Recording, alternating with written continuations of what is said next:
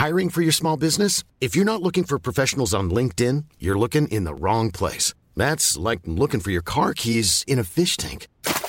LinkedIn helps you hire professionals you can't find anywhere else, even those who aren't actively searching for a new job but might be open to the perfect role. In a given month, over 70% of LinkedIn users don't even visit other leading job sites. So start looking in the right place. With LinkedIn, you can hire professionals like a professional. Post your free job on linkedin.com slash people today. Wow. Nice. Yeah. What you're hearing are the sounds of people everywhere putting on Bombas socks, underwear, and t-shirts made from absurdly soft materials that feel like plush clouds. Yeah, that plush. And the best part? For every item you purchase, Bombas donates another to someone facing homelessness. Bombas. Big comfort for everyone. Go to bombas.com slash ACAST and use code ACAST for 20% off your first purchase. That's bombas.com slash ACAST. Code ACAST.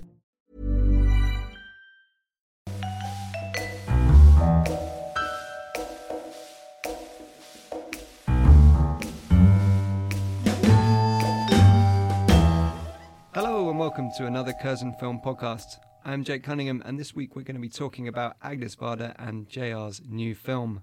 For me, the place is our recording studio, and the faces are Alasdair Bayman and Rowan Woods. Lovely to have you here with me, guys. Good to be here, thank you. Hi, nice to be back. Uh, yeah, so Rowan, uh, you were a you're a guest on our Gleaning Truths special, which was all about the films of Agnes Varda, uh, which we recorded ahead of the release of Faces Places, and so fantastic to welcome you back.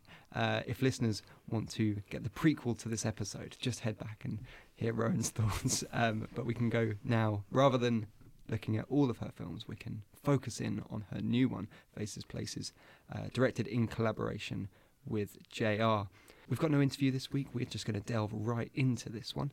And so, guys, I wanted to well, Rowan, we've we've heard a bit before about your relationship with Agnes's films. Uh, Alasdair, uh, where did you come in to the world of Agnes Varda? So this actually was my second Varda I ever saw. The first one was One Sings, the other doesn't.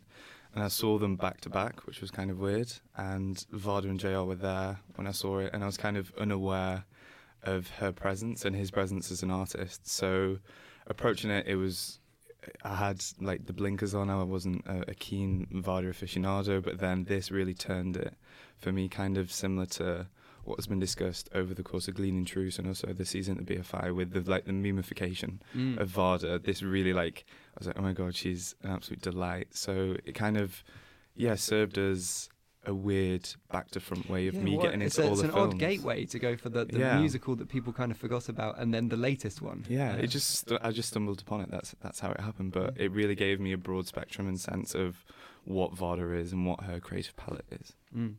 And uh, Rowan, you showed us in the Gleaning Truths episode how, much you, uh, you you're aware of Varda's work, and uh, it's nice that after premiering at Cannes last year, and you sadly missed it, that now we're able to catch up and watch this one finally for well for you and audiences as well. Yeah, I mean, I actually only saw this yesterday, um, and it's something I've been trying to catch for the last, what, sort of 15, 15 months or so, um, and it really is as um, as wonderful as everyone says. Mm.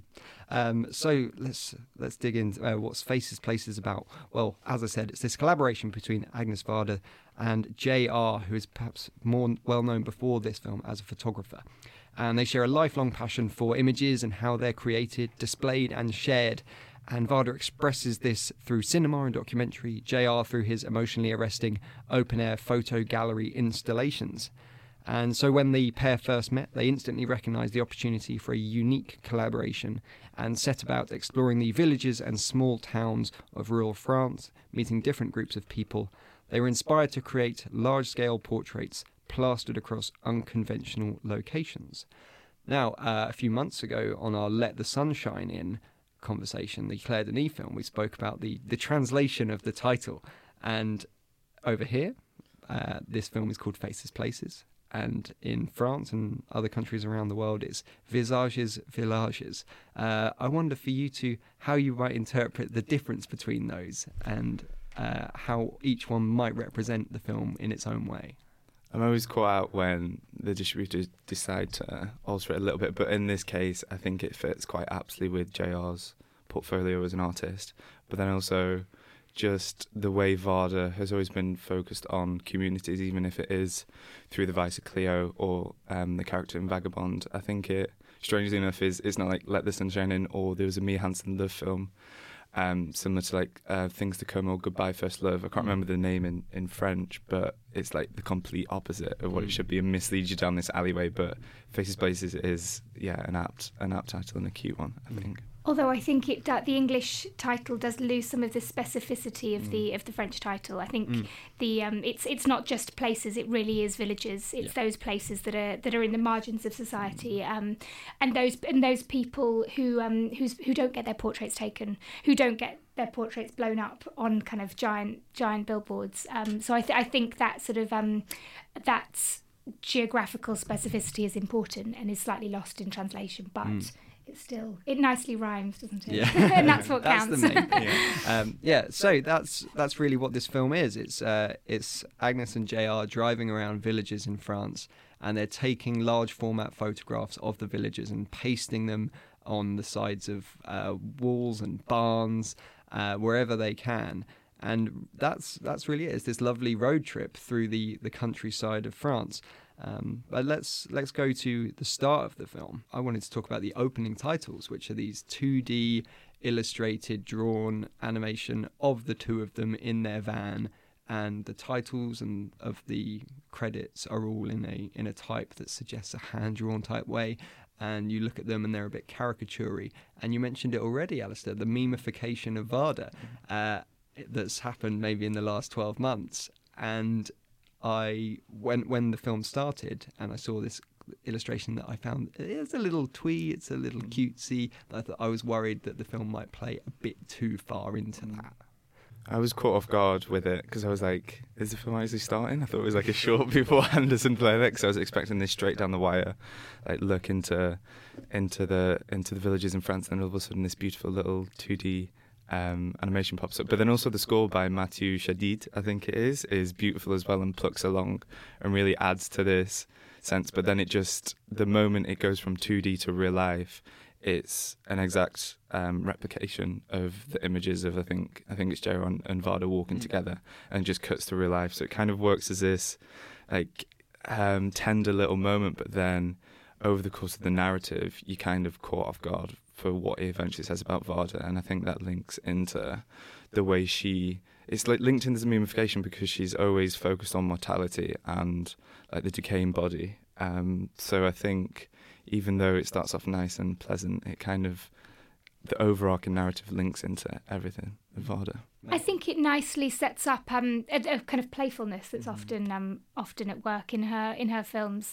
But um, I think, as you say, with the, with the memification, I, I, think the danger is with that that we just see this sort of cuddly old cuddly old grandma, yes. Um, and it sort of it undercuts the sort of actually the kind of the biting intellect um, and the kind of quiet the kind of quiet politics that are at play in her work. And I think there's a danger that, she is then just slightly kind of written off as this sort of, you know, cuddly old. And I mean, there's something quite like dare I say it, patronising mm, about mm, it.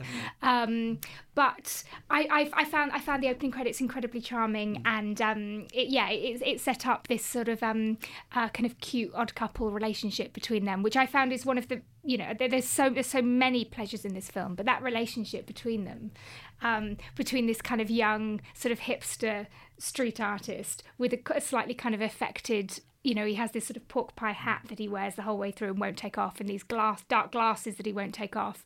Um, and this, you know, cuddly octogenarian, um, and then the the way they sort of um, kind of banter and tease each other all the way through, I, I found absolutely charming. I thought, mm. you know, a um, kind of reality TV producer couldn't have couldn't yeah. have cast those roles sort of better in, in terms of. It's it's not like he is the the Dev Patel character yeah. in a Marigold Hotel yeah. who's just put up against the old people to to show that contrast. They seem like legitimate friends, mm, and they do have a mm. natural chemistry. Yeah, and a real sort of um, meeting of artistic minds. Mm. Um, and it's remarkable actually that they set off with very little purpose. Mm. you know, they go they go on this um uh, this journey with no real map. You know, both in terms of literally where they're going, sort of geographically, but also in terms of you know script or the um the creative shape of the project.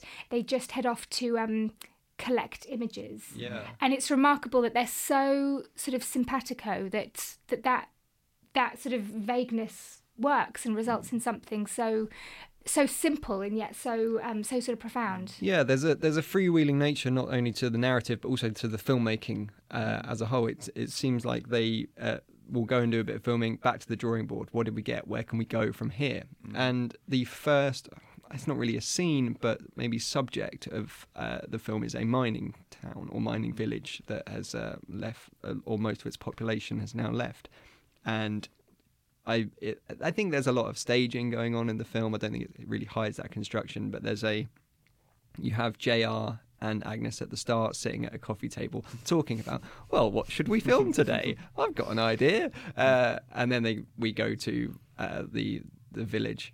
And we shoot them, the people, and uh, there's an amazing, uh, amazing woman who's remained in this town, and they photograph her and they cover her whole house in her image, and it's a really arresting moment when she sees that for the first time and starts welling up and that that certainly got to me.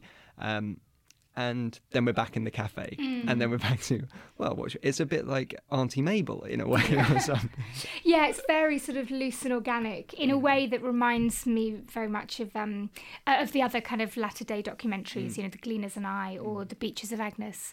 Um, and I and, and I, I I love that that that sort of looseness and the kind of the spontaneity. It gives it a real um sort of sprightliness. Um, and, and, and energy actually, which is, um, you know, it's hard to remember that this is made by someone, you know, in their in their very late eighties.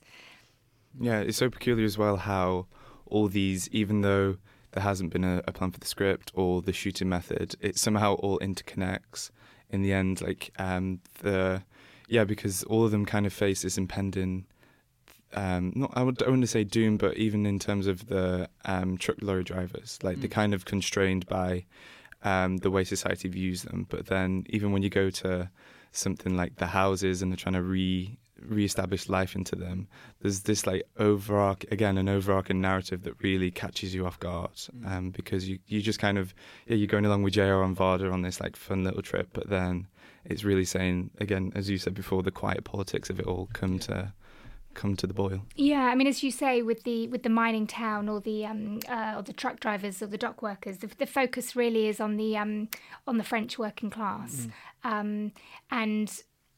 Uh, you know, actually, as again, the, the sort of the parallels with um with the Gleaners and I um are quite quite striking.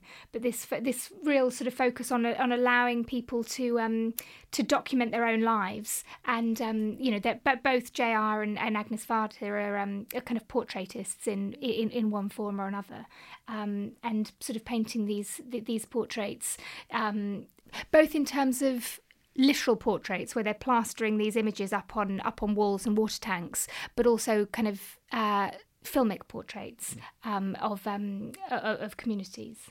Yeah, um, and I think it's it's not just the workers uh, that the film is about. It definitely it becomes self-reflexive of um, Varda and JR and they use it as a as a way of giving themselves their own self-portrait, and uh, throughout we we do find this interplay between Varda's own films, um, not just maybe uh, inspired by or obviously having the feeling of like they do directly cut to them. Um, and so Rowan you've already mentioned the later documentaries.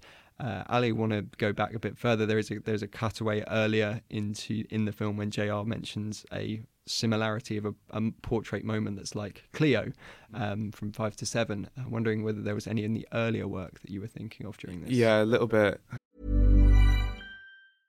I'm Sandra, and I'm just the professional your small business was looking for. But you didn't hire me because you didn't use LinkedIn jobs. LinkedIn has professionals you can't find anywhere else, including those who aren't actively looking for a new job but might be open to the perfect role, like me. In a given month, over 70% of LinkedIn users don't visit other leading job sites. So if you're not looking on LinkedIn, you'll miss out on great candidates like Sandra. Start hiring professionals like a professional. Post your free job on linkedin.com/people today. Hey there, it's Michelle Norris. I'm host of a podcast called Your Mama's Kitchen. When I travel, I'm usually looking for a way to find a taste of home when I'm not at home. And one of the things I love to do when I am at home is entertain. And Airbnb allows me to do that. When I was in California recently, I rented a house that had a great kitchen. And when we were sitting around the table, we're all thinking, we're in someone else's house. Someone could be in all of our homes as well. If you have a home, but you're not always at home, you have an Airbnb. Your home might be worth more than you think. Find out how much at airbnb.com/slash host. I can't remember what year Cleo was, um, but there is a documentary she did in '76 when she was pregnant, uh, and it was on her street, Rue Daguerre in Paris, called um, Daguerreotype. And it's just a small little. Uh, it's like it's even shorter than Faces Places, which is crazy to think how much emotion she gets into these short features. um, and it just focuses upon the butcher shop, the um, little corner shop, and it just goes down this little street in Paris and really interlinks it with this magic trick um, that happens in the little like um, in the little communal center and um, the way she links like the profundity of life to the simplicity of it really links in beautifully I think to Faces Places and how all these little communities across France seem so um, out of touch from one another but then JR and Varda come in and kind of link them and show them like how like the line in the film is like oh it's supposed to be surprising. Mm. that catches everyone in these communities off guard and kind of yeah Varda's almost a magician in this film in comparison to Daguerreotype I think Yeah, uh, that's that's one of my favourite lines from this film. You've read my notes. Yeah, read your notes. um, yeah, so there is there is a uh, one of the sections in the film is when they go to a, a factory and they photograph the factory workers, uh, the night shift and the day shift, and it's a really it's a brilliant exercise in photography. Uh, it's it seems like a school portrait, um, just being a bit silly, getting the get JR gets the group together, gets the day shift to kind of uh, like sway their arms one way, and it just looks like a, a bit of a say cheese moment, and then gets the other shift to do it the other way, and then once they're pasted on the wall, this idea of them reaching together and uh, a community bonding who never really share any time suddenly feel together.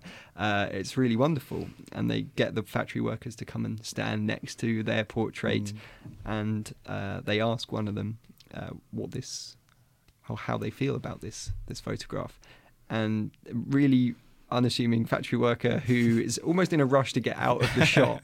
Uh, doesn't seems like he doesn't care at all when he's going to say something flippant. Uh, he just says, "Art is meant to surprise us. Have a nice day," and then walks off down the tunnel. Um, and yeah, to me, that line felt like this film. Uh, that it manages to show all, as much as much profundity as you might want from it, but then undercut it and make it digestible as well. Mm-mm. I've also I also love the moment where um uh she posts a port a portrait that she took of um, her friend Guy Bourdin, uh, the photographer, you know, years previously, um, and they paste it on a um, uh, on a bunker that's uh, you know concrete bunker that's fallen down onto onto a, a deserted beach. Um, and it's this beautiful photo and they go back the next day and the seawater has washed it has washed it away. And i just thought the way that they, they sort of she sort of thinks about memory and the um, ephemerality of memory um, uh, you know, but both in terms of that picture, but also in terms of her reflecting on her life and her friendships and her previous work. I found that particular moment so, so moving. Yeah, that combined in the later sequences with the really up close images of Varda's eyes when she goes to the hospital.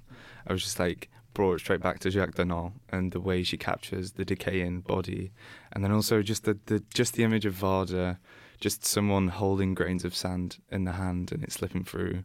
Just such a touching image, I think, in her like collective um, approach as an artist to cinema. It's just always yeah, just any any time Varda goes near a beach, I'm I'm caught off guard. Yeah. I'm like almost well enough. I'm like, yeah, it really hits me.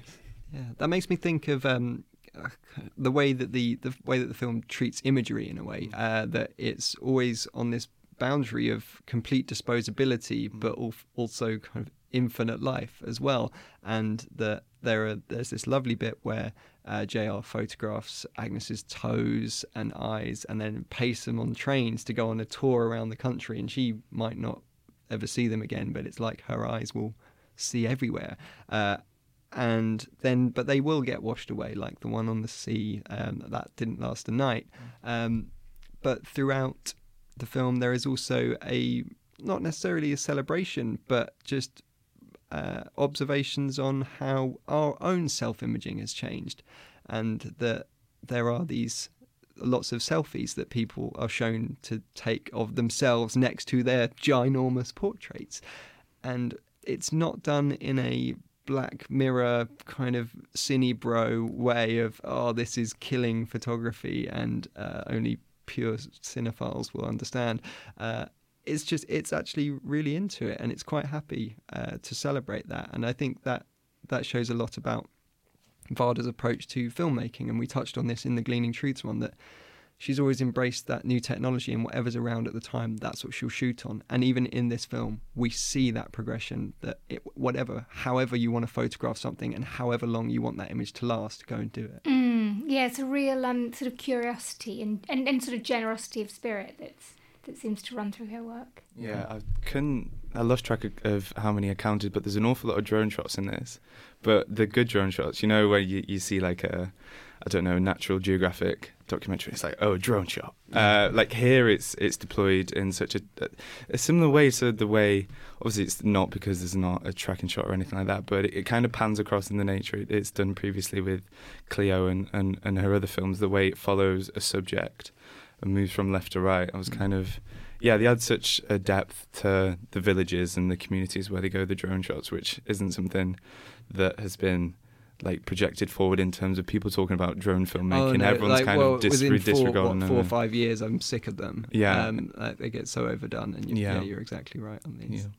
Um, uh, wondering what, what what other thoughts this, this film conjured up for you guys. It was similar to the the stuff about Daguerreotype. Uh, the just how the talking it's just this like um they juxtapose the farmers with the goats and how one section. Well one like rural farmer doesn't um cut the the horns off the goats but another one does to kind of maintain the nature. And just the way that eventually this plays out in terms of talking about human nature and how we shouldn't repress like our desire to go out into the world and and be who we want to be kind of really caught me off guard in terms of I was I was just sitting there I was like wow this is just talking about goats but somehow it's speaking to a greater meaning of life and then watching it a second time I was almost welling up the moment JR went to visit a grandma because mm. I've got quite a personal relationship with grandma she raised me and I was just really I, it kind of skipped by me when the first time I watched it, and then when I watched it a second time, I was just in bits because it was like an older woman than Varda, and Varda's like the oldest woman you'll see in terms of documenting. And then it was this older, older woman, and it was just, it really hit me. It really, really hit me. So, yeah. We should probably also mention um, Jean-Luc Godard, whose um, yes. um, whose yeah. presence sort of hangs over the film, even though he's um in sort of entirely off screen or sort of or glimpsed in uh, in sh- in little moments from Varda's previous previous work. But um you know her her friendship. Uh, initially, she says at the beginning that um uh, JR Um, because he won't take his glasses off reminds reminds her of uh, of, of Godard. Um, and then there's a lovely moment where they recreate that famous scene from Bande à part where they um mm. uh, where they run through the Louvre and JR pushes Agnes Varda in a wheelchair in a wheelchair through the Louvre and then and, and then and then he sort of resur- our resurfaces at, at the end in, in, a way that I, I, won't I won't spoil but they go to um they, they go to visit visit Godard at the end. Um and that sort of linking uh, Varda to to a, a sort of a, a, wider filmmaking community um and a sort of particular um moment in, in, in cinema history history um, you know but both sort of as a filmmaker but also in terms of sort of her personal her personal relationships i found really i found really affecting yes and i think the the glasses at the start and throughout uh, Varda is mentioning how she's going to uh, one day get JR to uh, take his glasses off and this is the this is the only thing that's I think in the film is just a setup and is uh, that you you know you can feel like you know how that's going to pay off in a way. Um, But I it does pay off, doesn't yeah, it? It does it's pay off. It's really well handled. Um, and I thought throughout that this, oh, that's a bit of a cheap device. Mm. Um, but how it eventually comes together, I thought made it really work. Absolutely. Okay, um, I'm sure we could gather so many other people into this room just to talk even more about Faces Places. Uh, I mean, it does feel in a way like the last 15 months people have just been gearing up for this, and there are so many people that could talk about it and celebrate it, and it's because it's really wonderful. And it's going to be out in cinemas and available on demand um, this week. So if you can't make it to one of the cinemas showing it, you can just watch it on Curzon Home Cinema. Um, but I, w- I would encourage you to seek it out in the cinema if you can. Um, you, I mean, you were lucky enough to be part of a whole festival celebration yeah, about that's it. That's very Yeah. true. Yeah, the particularly obviously the images, but the score as Mm. well, because that just really plucks along uh, in the cinema. And yeah, I mean, why don't you want to go and see a film in the cinema, regardless of of its if it's searching or something that's supposed to be watched on a laptop or not? Yeah, um, but if you if you go and watch Agnes Varda at the cinema and then you fancy something on demand, you can watch Lucky as well. That's uh, that's on Curzon Home Cinema now, directed by John Carroll Lynch and starring Harry Dean Stanton in his final role. It was the focus of our podcast last week, and it's uh, it's really a treat. Uh, I really loved it. Uh, so go and check that out if you want to. Uh, and if you've got any thoughts on Faces Places or Lucky or any of the other recent releases that we've covered on the show, um, we'd love to hear your thoughts. You can email podcast at curzon.com and that's uh, we'll get those out for next week's show. Uh, if you want to and you enjoyed the show, you can subscribe. You can do that on iTunes or wherever you get your podcasts. And wherever you do get those, leave us a review, comment, give us a star rating, however you want to uh, rate us. Next week, we'll be talking to Bjorn Runge about his film The Wife, which might perhaps earn Glenn Close an Oscar. Uh, but that's really about it from us. You can follow Rowan at, at Rowan oh, Woods. at Rowan on- Woods, yes. Yeah, uh, at if you- Rowan Woods. And if you want to keep up with any of your screenings, we haven't even talked about that. Uh, no, we haven't. Um, although my um, my programming partner is about to have a baby, Mm. um, which rather takes him out of out of action for a while. Um, but you can catch up when we do when we do our next screenings um, at Misc Films. So that's at misc underscore underscore films on Twitter. Yes, make sure you check those out. And you can get more from Alasdair at. Just at Alasdair Bayman. Alasdair. Uh, yes. And we might get some dispatches from New York Film Festival. as Yeah, well. who who knows? Yeah. Could could could come through the grapevine. We'll have to wait and see. Brilliant. And you can follow me at Jake H. Cunningham if you really want to. Um, and I think that's about it. So it's, uh, well, we'll go round again. It's goodbye from Rowan. Bye. Thanks for having me. goodbye from Ali. Goodbye. Goodbye from me. Goodbye.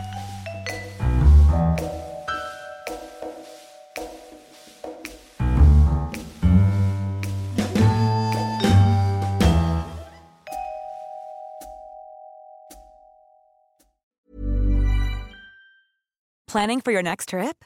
Elevate your travel style with Quince. Quince has all the jet setting essentials you'll want for your next getaway, like European linen, premium luggage options, buttery soft Italian leather bags, and so much more. And is all priced at 50 to 80% less than similar brands. Plus, Quince only works with factories that use safe and ethical manufacturing practices. Pack your bags with high-quality essentials you'll be wearing for vacations to come with Quince. Go to quince.com/pack for free shipping and 365-day returns.